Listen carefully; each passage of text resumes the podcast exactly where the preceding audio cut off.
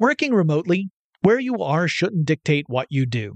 Work from the road by turning your vehicle into a reliable high-speed data Wi-Fi hotspot with AT&T in-car Wi-Fi. On the network that covers more roads than any other carrier, take your work on the road and AT&T will be there to keep you connected. Connect up to 10 devices and stream conference calls, finish up that presentation, or answer last-minute emails. Why wait? Go to att.com slash in-car Wi-Fi today for free trial eligibility. Based on independent third-party data, number of devices varies by manufacturer. Always pay careful attention to the road and don't drive distracted. Wi-Fi hotspot intended for passenger use only when vehicle is in operation. Compatible device and vehicle required. We all can't help but wonder what adventure lies just over the next ridge. A Nissan Rogue, Nissan Pathfinder, or Nissan Armada will take you there. If you're taking on your adventure in a new 2024 Nissan Rogue, class exclusive Google built in is your always updating assistant to call on for almost anything. Google Assistant, Google Maps, and Google Play Store are built right into the 12.3 inch HD touchscreen infotainment system of the 2024 Nissan Rogue. Nissan's SUV has the capabilities to take you where you want to go. Learn more at nissanusa.com.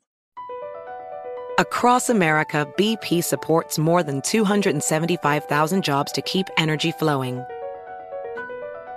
Jobs like updating turbines at one of our Indiana wind farms and producing more oil and gas with fewer operational emissions in the Gulf of Mexico.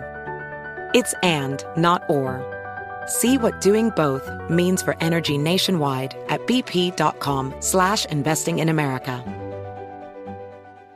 No surprise here, but you know I gotta have my devices when I travel. I would be lost without my smartphone. I use it for directions, to find things to do, and most importantly, where to eat. I rely on it as a digital music player to enhance my experience as I explore a new place.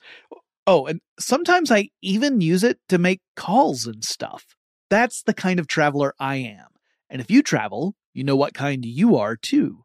That's why you go with the Delta SkyMiles Platinum American Express card. If you travel, you know.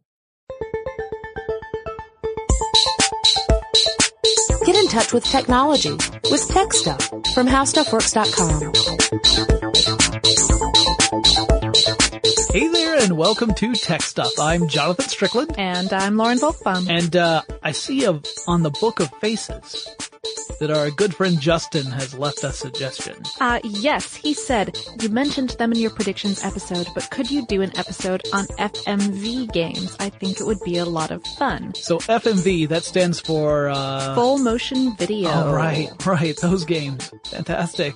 Well, in order to understand what full motion video is all about and the role that they played in video games, it probably benefit us to just do a quick overview of the different types of graphics we saw, particularly in early video games.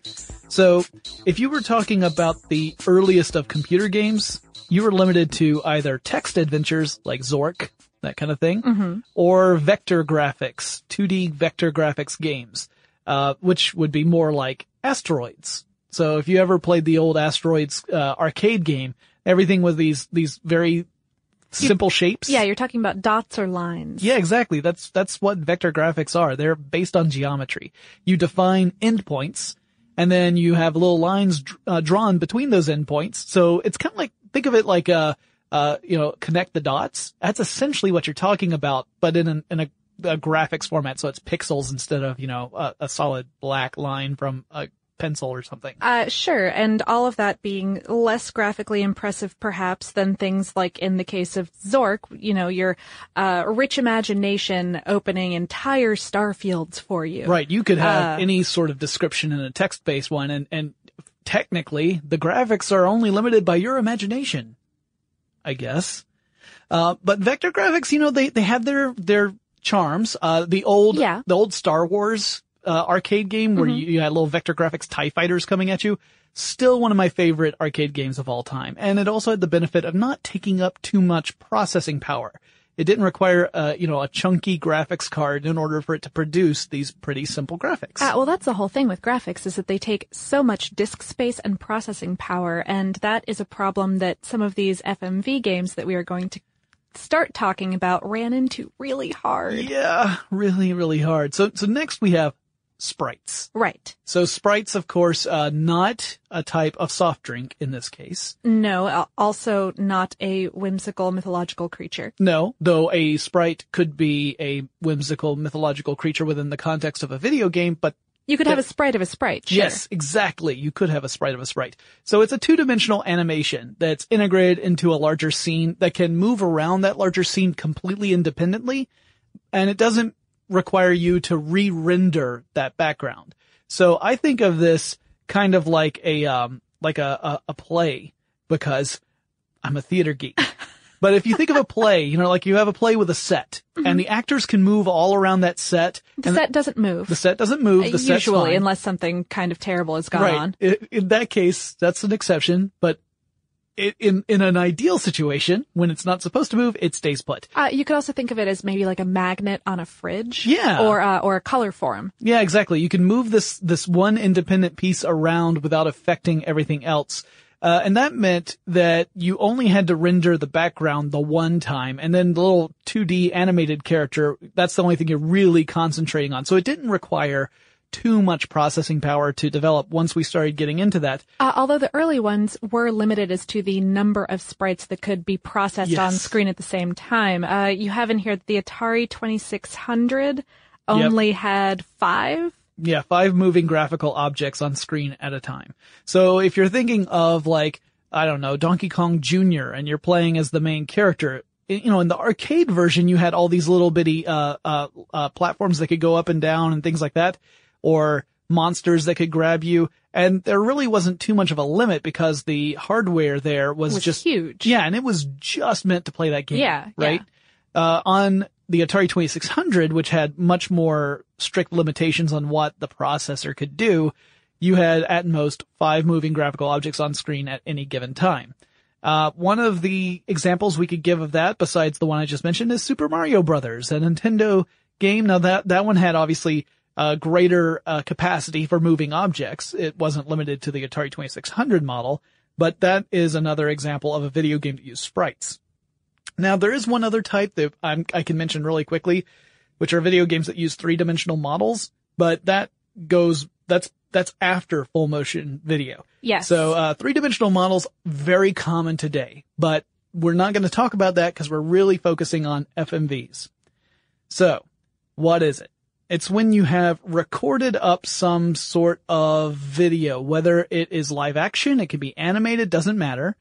Um, but it is uh, recorded and plays back as part of the the video game experience. Some people refer to games that were really, really super heavy on FMV as interactive movies ah. mhm. because here's the thing. If I record something ahead of time and then I present it to somebody, that person's not going to have a whole lot of say in what happens. Uh, yeah, you've got a limited amount of interactivity that can happen when, right, it's already It's already done. out. Yeah, exactly. So if I were to uh, have a, a kind of a choose your own adventure game, let's say it that way, because that's a that's a perfect example of Oh, something sure. that would work with this.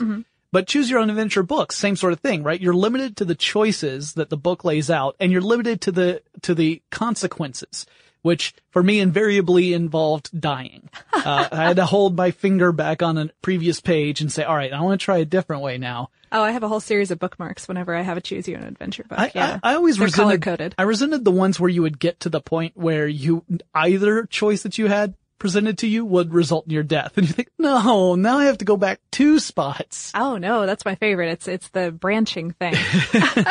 But that's what a full motion video game, I mean like a serious FMV video game was like. uh, right, and I think that when most people think of full motion video games, they are thinking of live action video. Yeah, but But some of them, as we will discuss, yeah, are actually, in fact, the earliest, uh, ones, well not the earliest, but some of the earliest ones really had a lot of animation involved. In. Uh, yeah, and most of these games use optical disc technology, Yes. either CDs or laser discs. And uh, and although I think the the production on laser discs, the research for it at any rate went back to the 1950s. Yep. They weren't really a commercial format until the 1970s. Right. Uh, and even then, they weren't really very much of a commercial format. Well, I mean, even even in the 1980s, when you started to really get into the home theater world, Laserdisc was one of those things that that cool person with way more money than you had Uh, they Uh-huh. owned one, but you did not.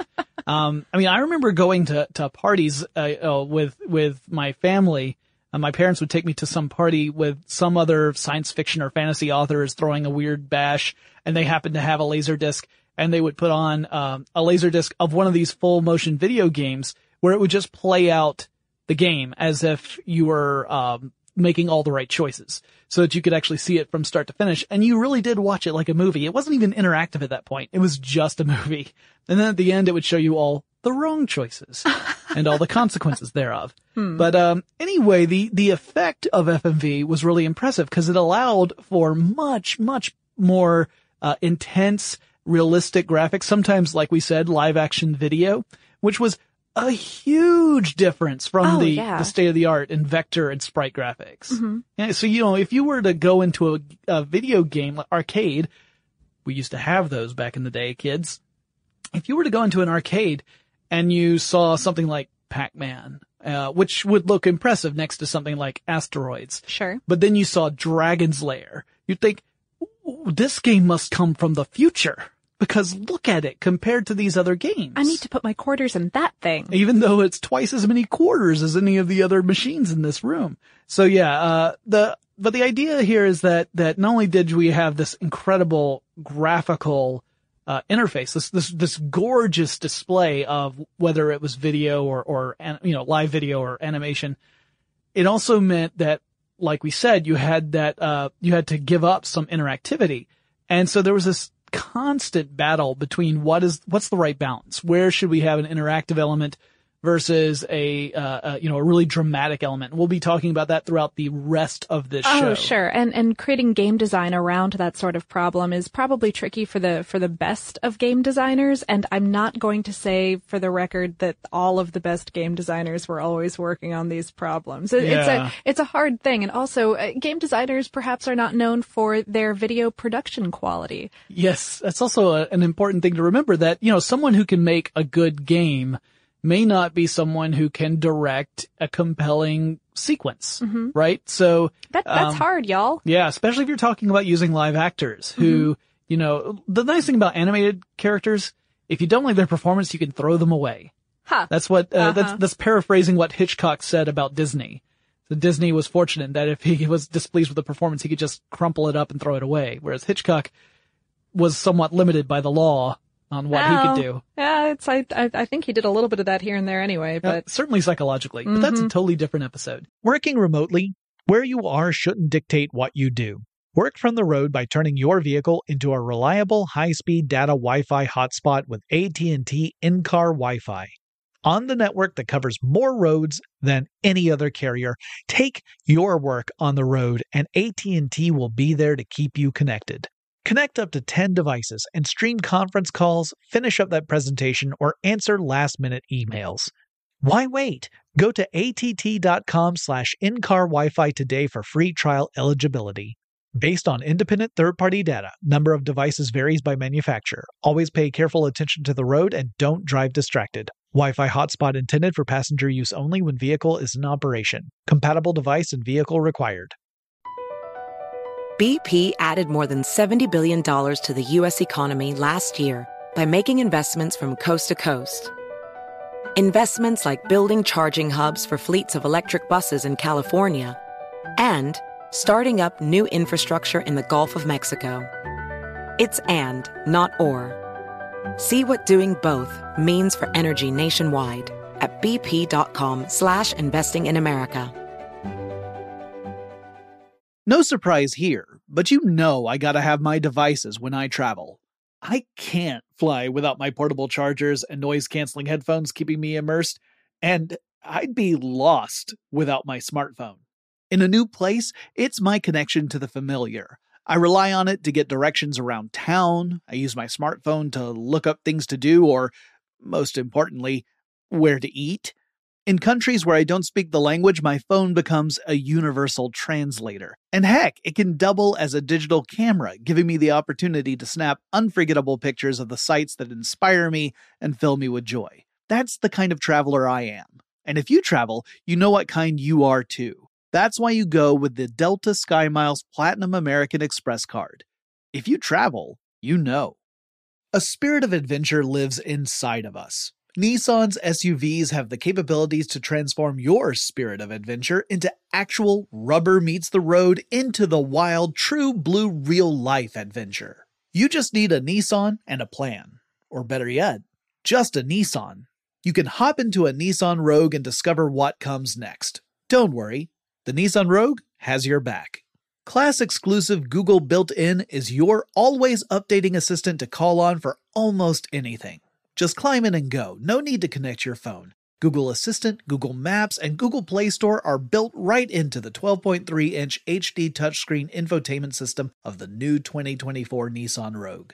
No matter where you roam, you'll stay connected to home. Life is one huge adventure, and every day is a little one. No matter if the ride you're on is big or small, a Nissan Rogue, Nissan Pathfinder, or Nissan Armada can elevate your adventure and push your limits to something new. Your next adventure is waiting for you. Get in a Nissan SUV and go.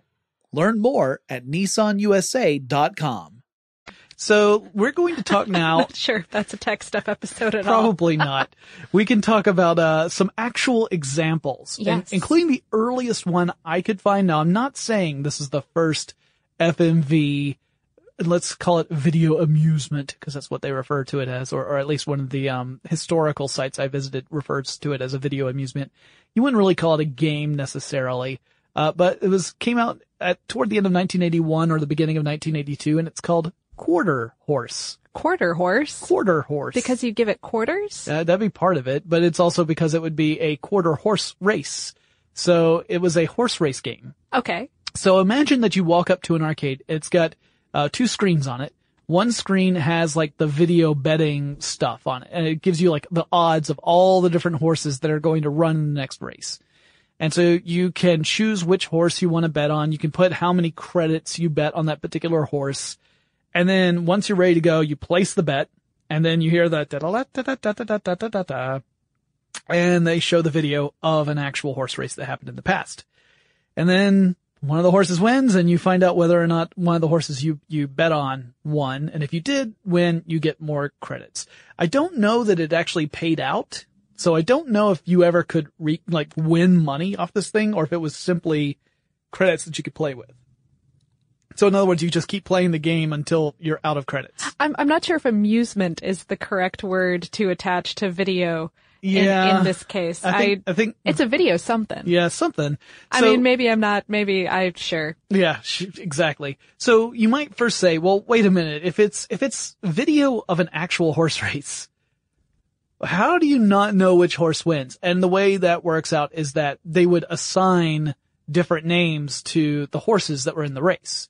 So, and it would change each time. Okay. So, so you wouldn't know that, you know, the horse with the jockey on it that's, you know, wearing the, the little red outfit, you wouldn't know what his name was. So unless you're a very serious horse race aficionado. You wouldn't, Um, it wouldn't even matter. I mean, it would all be based on the odds. Because the way, the way this game was supposed to work was it would actually look at the odds for any given horse, simulate a race, and then say, all right, here's who won. And sometimes the long shot wins. You know, that's the funny thing about statistics. Oh, okay. All right. So, so it's not, it's not whoever won literally in the video. Right. It's, okay. It's Yeah. an algorithm in the, okay. yeah, I get it. exactly, exactly. So that, like, you know, the, the horses' identities were, in fact, the video was superfluous.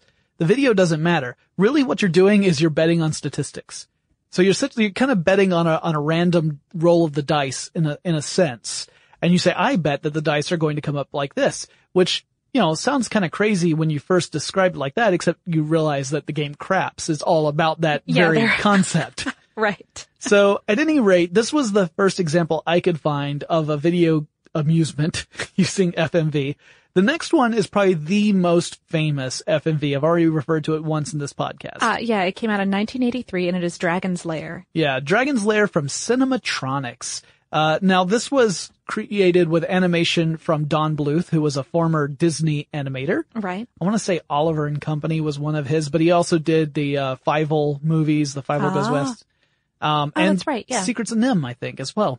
So he he was uh, the guy who did all the animation for this. You play as Dirk the Daring, a knight in shining armor, uh, and you're rescuing the Princess Daphne, who is in a teeny tiny little outfit. This, like you do. this this game probably didn't do a whole lot for you know the portrayal Feminist the movement? portrayal of women in video games. Yeah, I, I think several of the things on our list didn't do a whole lot. No. For, yeah. we're gonna cover some more that are a little to varying degrees of being upsetting Oh, But- the 1980s and nineties. and 2000s. Yeah, and today. So anyway, uh, yeah, this, this gameplay was limited to a joystick and button where you would have prompts on the screen and you would have to hit the joystick in the right direction or press the button at the right time in order for you to progress in the story. So you can think of it in a sense as every little segment is a chapter break on like, you know, a DVD. And this is a Laserdisc game. It was on Laserdisc. And if you hit the right button on your, on your remote control on your DVD player, you get to watch the next part of the movie. And if you hit the wrong button, it stops. That's essentially what this was, except that the, you know, you had four buttons as in the four directions of your joystick Uh-huh. and then the actual button button. So five buttons total. Exciting stuff, right? And, um, I've actually seen some versions of this where they had the prompts turned off. So you had to have memorized it. Oh my goodness. Yeah, totally not fair. I don't know how you can just watch something with no prompts and say, oh, I bet I'm supposed to hit left right now. um, but anyway, that was the basics for Dragon's Lair. Uh, and again, you could only do the actions when the prompts came up. You couldn't swing your sword at any given time. You couldn't make Dirk run to the left or run to the right because all of that had already been animated. So you can't, you can't control something that's already been set down. Uh, however, it did allow those graphics, as you said before, to be very impressive for the time. Yeah, and the story itself was, you know, this kind of cutesy fantasy story, so it had a lot of appeal. And it certainly was one of those things that if you saw someone who was really good at this, like they had memorized the sequence and they were they were able to get really far, it was entertaining to watch. Uh, I, you know, I could never get past a single screen in this game, so I never really got into it. Uh, but then I was also fairly young back in 1983. It did happen once upon a time, folks. Now, You being young? Yes. Yes. Uh, also in 1983, Bally NFL football came out. Yep. Same thing as, uh, uh, in a, in a sense as the horse racing game in that they took footage from an actual football game, uh, Raiders versus Chargers. And that was what you got to watch, uh, as plays were carried out. And you played the part of a coach. So in other words, you're not controlling any football players, uh, but based upon where your team is, like whether they're on offense or defense. Uh, you would pick the plays that Yeah. they would do next. Exactly. So you would say, all right, well, based upon this position and based upon the players I have, I want this play to come next. And then you would choose the play and then you'd get a little video of one of the plays being carried out. And then you You'd would- have another choice to make afterwards. yeah, but either, either you continue or, you know, there might be a turnover or whatever. But, uh, there were something like 800 different video combinations for the whole game because they used all these different film segments that could be interchanged based upon whichever play you had selected. And then it would show you the, the right, uh, the right video play. And it was also supposed to really take into account statistics as well. So in other words, you couldn't just memorize a working strategy and Uh-huh. play it and, and impress all your friends, say, watch this, and then you just do the exact same. Cause if you did the exact same pathway, you might have slightly Sometimes different it results. would. Right. Sure. Yeah. Um, also, these early ones were not on optical disc technology, were they? This one in particular was not. The, uh, Dragon's Lair was on a laser disc, but, Okay. but it, Bally NFL was on a video disc, uh, also known as a capacitance electronic disc or CED. Now these used a needle to read them. They actually were grooved like, Like a, like a vinyl record. like a vinyl record. Ask your parents. Actually, those are back now, aren't they? they are. They are. Okay. All, all the hipster kids like them. Yeah. All right. Yeah, that's fair. I, I never stopped liking them. That makes me even more hipster. Oh Um, yeah. You liked just- or you liked them before they were cool. Yeah, but I liked them when they were cool, and then when they weren't cool, and when they were cool again. Uh, but a capacitance electronic disc, I also had one of those, or my family did when I was a kid. Uh, we had one that was a video player. It wasn't a video game, just a video player. Uh, and I remember we had Singing in the Rain and Raiders, Raiders of the Lost Ark as two of the movies that would play on this thing. Um, again, very similar to Laserdisc in the sense that whatever's on the disc obviously can't change. It's Right. read only. So it was, uh, it was a different way of achieving the same goal. Then in 1984, we get Space Ace. Ah, that was another Don Bluth game. Yeah, another Cinematronic Don Bluth game. You played as Ace, who uh, at the beginning of the game, before anything bad happens, is a big old brawny, you know, Flash Gordon style space faring adventurer type. Mm-hmm. Uh, and then there's a bad guy named Commander Borf, Borf. Borf, who uh, shoots him with a an Infanto ray and turns him into a a uh, adolescent, a squeaky voiced, scrawny adolescent. And Um, then he has to go rescue his girlfriend. Yes, and occasionally he could transform back, at least briefly, into Ace. This one actually had some uh, interesting inner activity in the sense that you could choose to become Ace and then move through a level, or you could choose to remain the scrawny guy and move through a level. But depending upon whether you were Ace or the scrawny guy, you had very different strategies. Uh, strategies in the sense of, you know, what prompts you hit when, but Ace obviously would charge headlong into danger, whereas the, the scrawny version of him would Had have to, to, figure out ways around. yeah, Sure. exactly. But, uh, again, you were limited to whatever had been pre-recorded, just like the other versions. Uh, it was faster paced than Dragon's Lair, so a lot of people said it was, uh, even more challenging. Since I never got anywhere with Dragon's Lair, I didn't even bother with Space Ace, but I, I, I admired the animation. And then, uh, the next one I have for 1984 is one I never saw. I didn't even know it existed until I looked into it on, uh, online and, uh, I tried watching a video of it and it was baffling. It's called Badlands. Uh, this one was from Konami. Yep. And it's Western themed, as you would imagine, with that title. Uh, you played as Buck, who was a cowboy whose uh, family had been murdered by bad guys. So you're on a, a revenge mission. And, and it was done in a style that looked very much like, um, uh, anime, you know, uh, back when I was, uh, when I would have played this, uh, it would have been an interesting, uh, experience at a science fiction convention because I could see this fitting right next to the anime room. Sure. Um, it is so evocative of that style, but uh, it had a single control, which was a giant button, Just the one. just one button, and you had to hit that button exactly when you needed to. And this one didn't have prompts in it, no, right? no, you just had to know when to hit it. And if you hit it too early, you died. And if you hit it too late, you died. If you didn't hit it at all, you died. That that sounds okay. Yeah. So it was a weird, you know, like, like if you faced off against a gunfighter and the gunfighter hadn't started to draw yet and you fired your gun, you, the game would, you would lose a life because you had, uh, broken the law. You could only fire after they had started to draw, but before they pulled the trigger. So it was that really, you know, delicate timing that you had to have. And again, it was just the one button. So no joystick or anything on this thing. Uh, I've watched some playthroughs of it and I couldn't tell what was going on because it looked like there was no transition between one scene and the next. There was a, a moment, literally the guy was in the street in an old western town. He, uh, shoots just in time to avoid getting hit by a guy who's up on a, on a, like on a second story floor shooting Uh-huh. through a window. And then the next sequence, he's riding through the desert on a horse, uh, and avoiding rattlesnakes. And there was no transition between the two. Like there's no, Just shoot a guy riding on a horse. yeah, exactly. Like now the town is no longer there. He's just in the middle of the desert. And I can't tell if that was just, uh, the way the video had been edited or if that in fact was, Was the a game. foray into surrealism. Exactly. that- yeah, Like, like, well, you know what? Life is weird and sometimes you can't explain. There's causality is not necessarily at, at play in this universe. sometimes towns turn into snakes. That's true. Sometimes they do. Warning for all of you, just words of wisdom to live by. Uh, other games that came out in 1984, you've got, uh, Ninja Hayatai, which I could be completely wrong in the pronunciation of that. Uh, Esh's Aurunmilla. Cobra Command, that one's way Hey, easier. you got Yeah, that one. Yeah, yeah, yeah. And Thayer's Quest.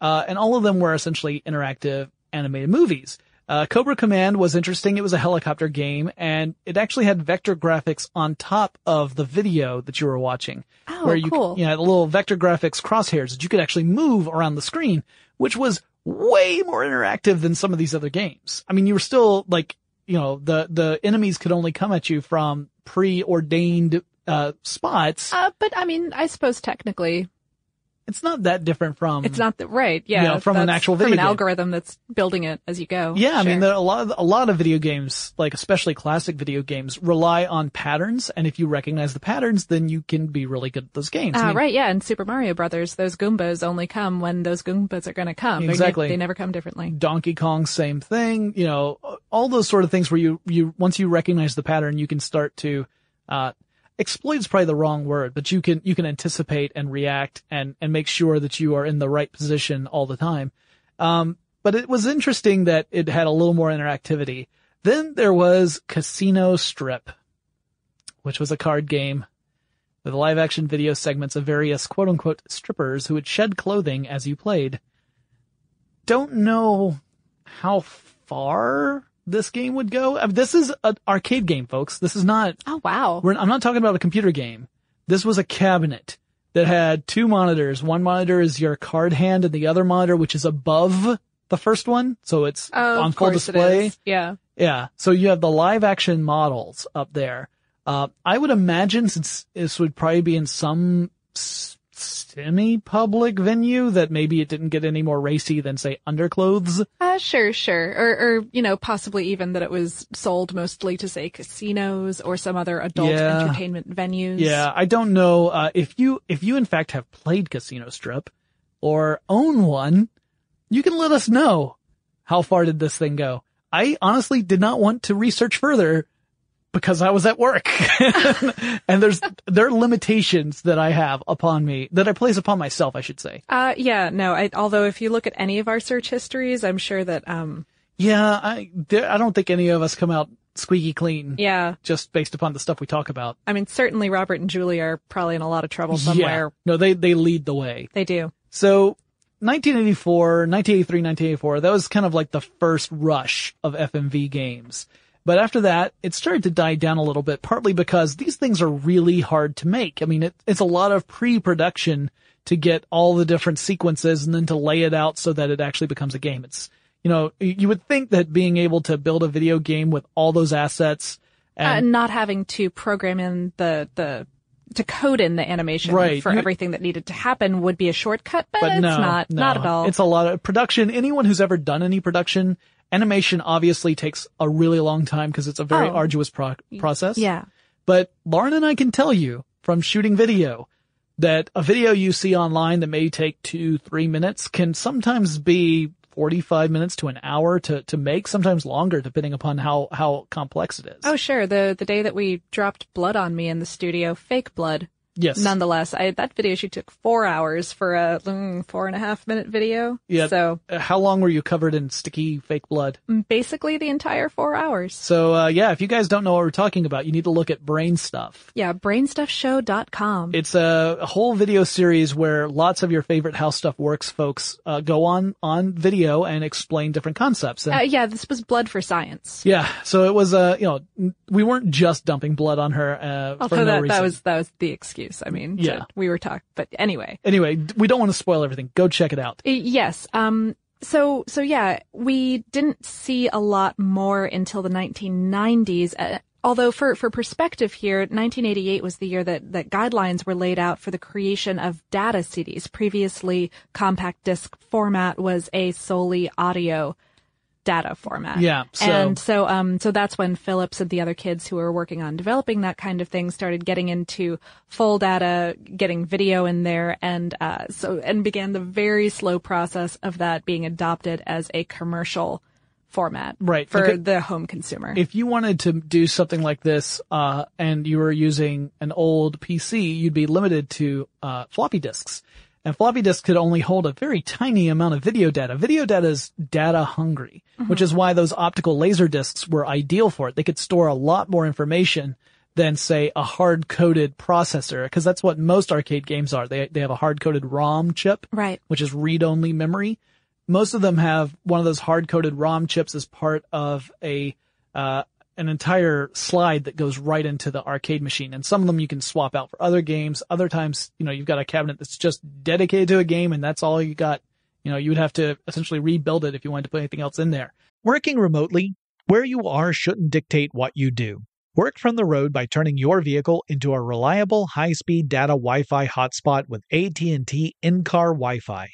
On the network that covers more roads than any other carrier, take your work on the road and AT&T will be there to keep you connected.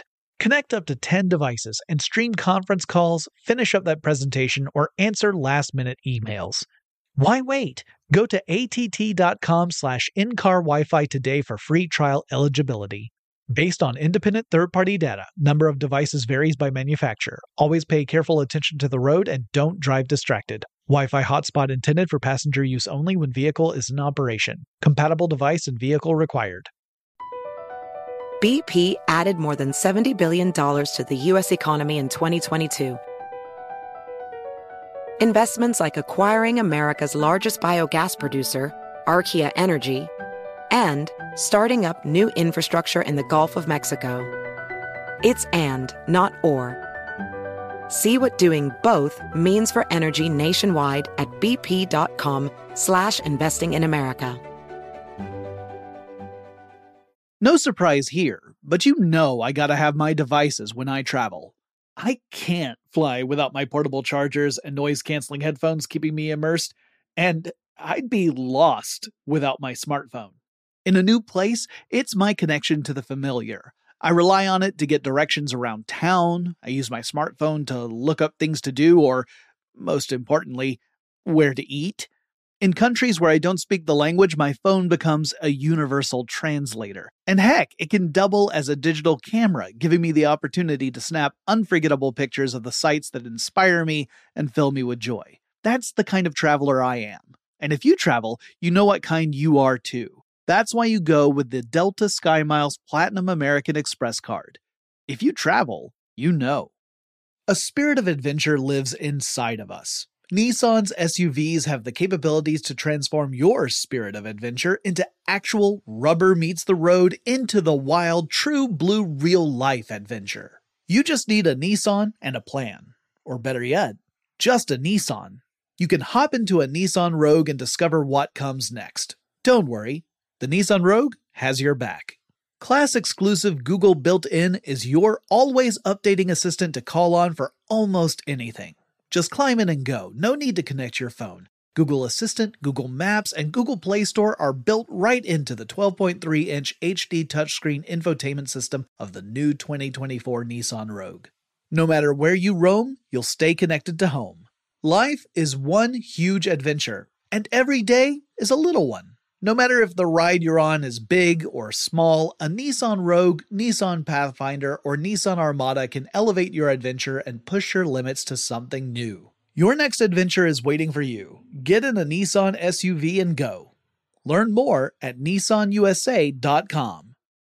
So, yeah, very much under heavy limitations, and it wasn't until we started getting to this point where you could theoretically create a compact disc that would have video on it, and even then it would take a few years. Meanwhile, we get up to 1990, and that's when full motion video games started to make kind of a comeback, uh, mostly due to a company called American Laser Games, which re- re- they released in 1990 a game called Mad Dog McCree. Uh, and this one was a live action video. Yep, cowboys. FMV. Yep, good old uh, shooting bad guys. Uh, you had a, a grizzly old prospector who was mostly the narrator. uh, which, by the way, if you were not fast enough, he would get shot, and you would lose the benefit of having the grizzly old narrator help you along the way. Um, it was one of those games where if you did well, you got hints on how to progress, and if you didn't have those hints, it would make the game much more difficult to to go through. Uh, but the concept was that uh, you are playing a cowboy known only as the Stranger, and you have to rescue the mayor's daughter, which standard issue, right? Yeah. Once again, the damsel in distress. You're the big brawny hero going to rescue her. Uh, you had a gun controller. So Yes, it was a light gun. So, uh, in fact, this, this one was a little different from the ones that was just a button or a button and a, and a, uh, uh, joystick. In this one, you had a, a light gun. So it would detect when you were pointing the gun at the screen, when you pulled the trigger and whether or not it was pointing at the right position on the screen for it to count as a hit. So the interactivity was a little bit better in the sense that you're actually doing stuff, right? If you, if you don't shoot the right spot on the screen, you don't progress. uh, as opposed to, you know, just hit a direction and then Just watch timing. the rest. Yeah. So not that much different from other light gun games that would follow things like House of the Dead or Time Cops or any of those other light games that would follow in the arcade. Um, and again, this was one of those games where it differentiated itself from the home video game market. Uh, one by using live action and two by the light gun. Uh, these are the things that arcades were investing in because it was getting harder and harder to compete against home video game systems like the Nintendo system and, Oh, and the rising, the rising, uh, market in computer games. So how do you set yourself apart? Well, let's get some hokey actors to play some live action cowboys.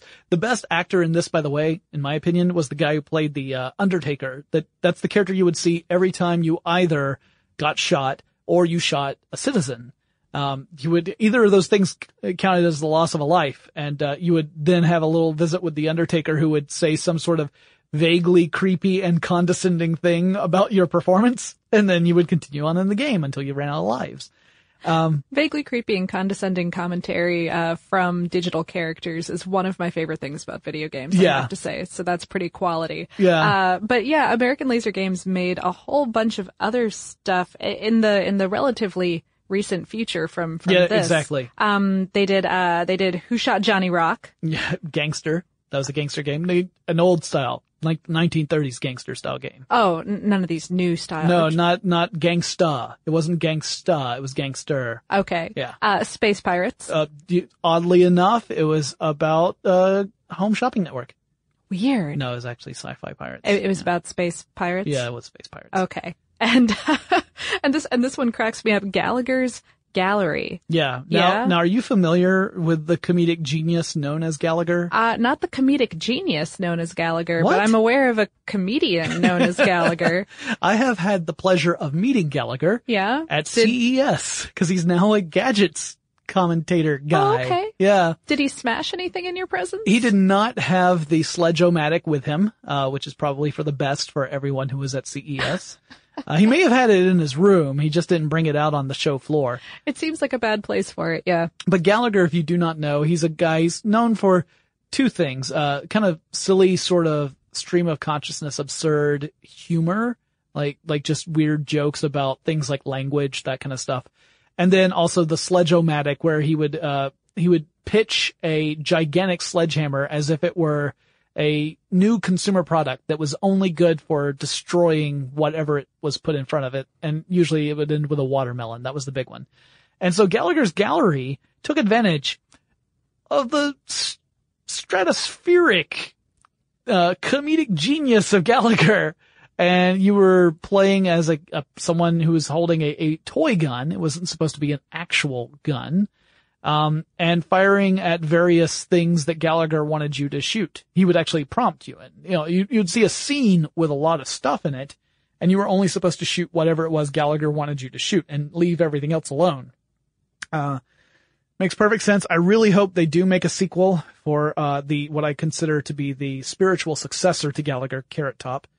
Um, that would be probably, I, I probably shouldn't even mention that. It's No. probably, yeah. If you say his name three times, he appears. I think you're right. I think you're right. I never, I never look into the mirror and say it.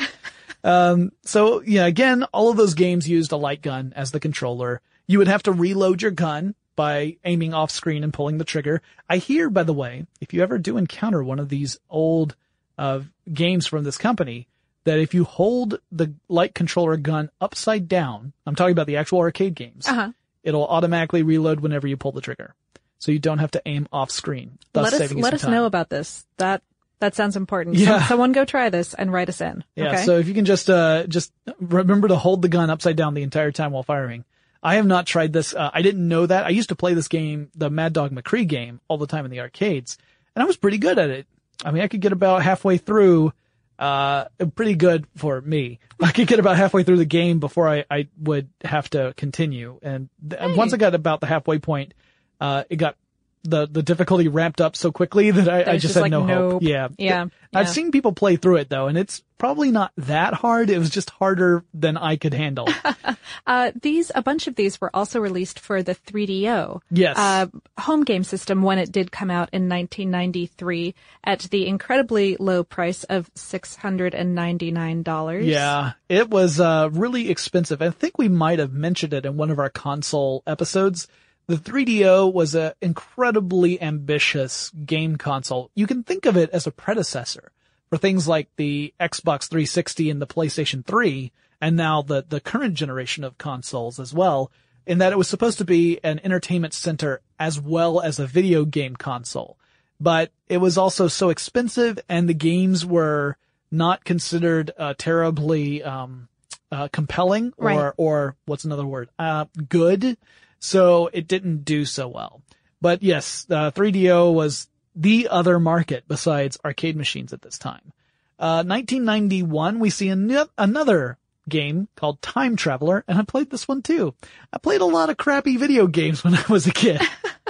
um, Time Traveler was a little bit, uh, you know, how I was talking about how the light gun games set it apart from the home market.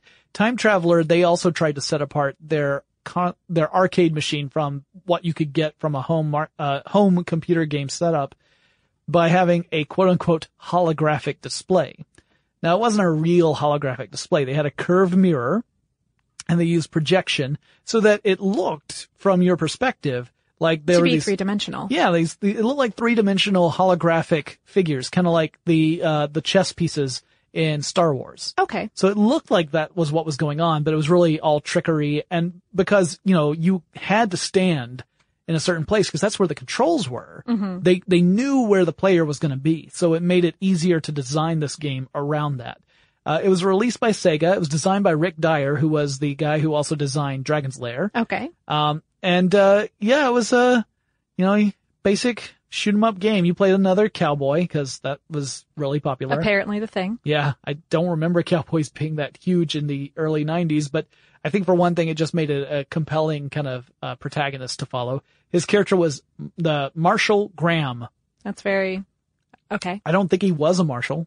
No, just his name was Marshall. Yeah, his name was Marshall. Yeah. Uh, and he was fighting the evil scientist Volcor, Volcor. Yeah, which is, you know, typical of a Western. Volcor. Sorry. Okay. Like- That's, it's almost it's almost as good as Commander Borf.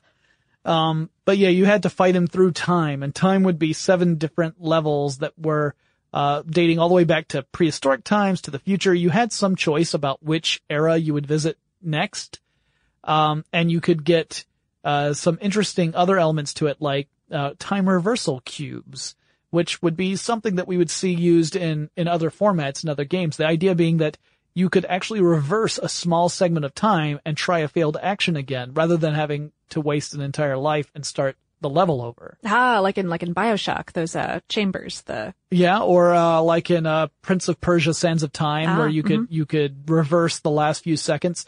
The the the goal here was that you know you would have a whole sequence of events that would unfold in video, and you couldn't really just plop the player down in the middle of it. You essentially you you would have divided up times, just again like DVD chapters, and you couldn't just go into the middle of a DVD chapter. You had to go to the beginning. So this way it could rewind it to a specific point within that little segment as opposed to having you play the whole segment over yeah, again. yeah, no, especially since, uh, saved games were not a huge part of the industry at this point in And, time. and this one was an arcade game, so Yeah. you were just stuck with, you know, feeding more and more coins into this machine, which I did because I was dumb. You know, Lauren, when we started this podcast, I had no idea that we'd still be talking an hour and nine minutes later. uh, me neither, because, uh, I don't see the future Yeah. Very Yeah. well anyway. My Right. future glasses are broken. So we decided, uh, after we recorded an epic episode of Epicness, that it makes sense for us to end here where we're talking about kind of the end of the arcade era for full motion video. Right. And then we can transition into the era of the home video game network for our next episode and talk about all new levels of terrible FMV. So listeners, stick with us. We're going to, in our next episode, talk about home video games and, you know, you sewer shark fans out there, don't worry, we're going to get you covered. And uh, if you guys have suggestions for any other topics you would like to hear us talk about in the future, send us an email. Our address is techstuff at howstuffworks.com or drop us a line on Twitter, Facebook, or Tumblr. Our handle at all three is techstuffhsw. And we'll talk to you again really soon. For more on this and thousands of other topics, visit howstuffworks.com.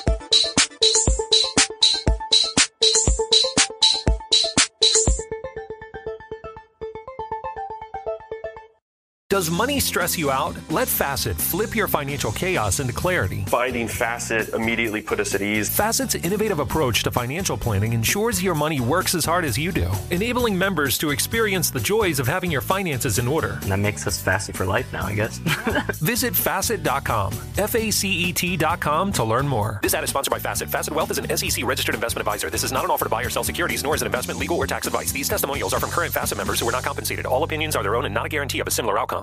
CNN Underscore's Guide to Sleep has tons of recommendations for products that can help you get the best night's sleep ever. All right, let's face it, most of us have had trouble falling or staying asleep at some point, and there are a lot of products and hacks claiming to be the solution to our sleepless nights. That's why the CNN Underscore team spend hundreds of hours testing products to find the ones that can make a huge difference in the quality of your slumber. Visit underscore.com now for our ultimate guide to getting better sleep. Hi, I'm Antonia Blythe, and this is 20 Questions on Deadline. Joining me today is Alison Brie. Welcome, Alison. We got second place in my seventh grade lip sync contest for one of the songs on that album. The one that was like, You've already won me over. Oh, that's a good one. Yeah. It's a very of all slow. The, of all the options. In spite of me. Like, what did we do? It's so slow. Don't forget to listen to 20 Questions on Deadline. Thank you again, Alison. Thank you. Hey, hey, it's Malcolm Gladwell, host of Revisionist History. eBay Motors is here for the ride. Your elbow grease, fresh installs, and a whole lot of love transformed 100,000 miles and a body full of rust into a drive entirely its own. Brake kits, LED headlights, whatever you need, eBay Motors has it. And with eBay Guaranteed Fit, it's guaranteed to fit your ride the first time, every time, or your money back. Plus, at these prices, you're burning rubber, not cash. Keep your ride or die alive at ebaymotors.com. Eligible items only, exclusions apply.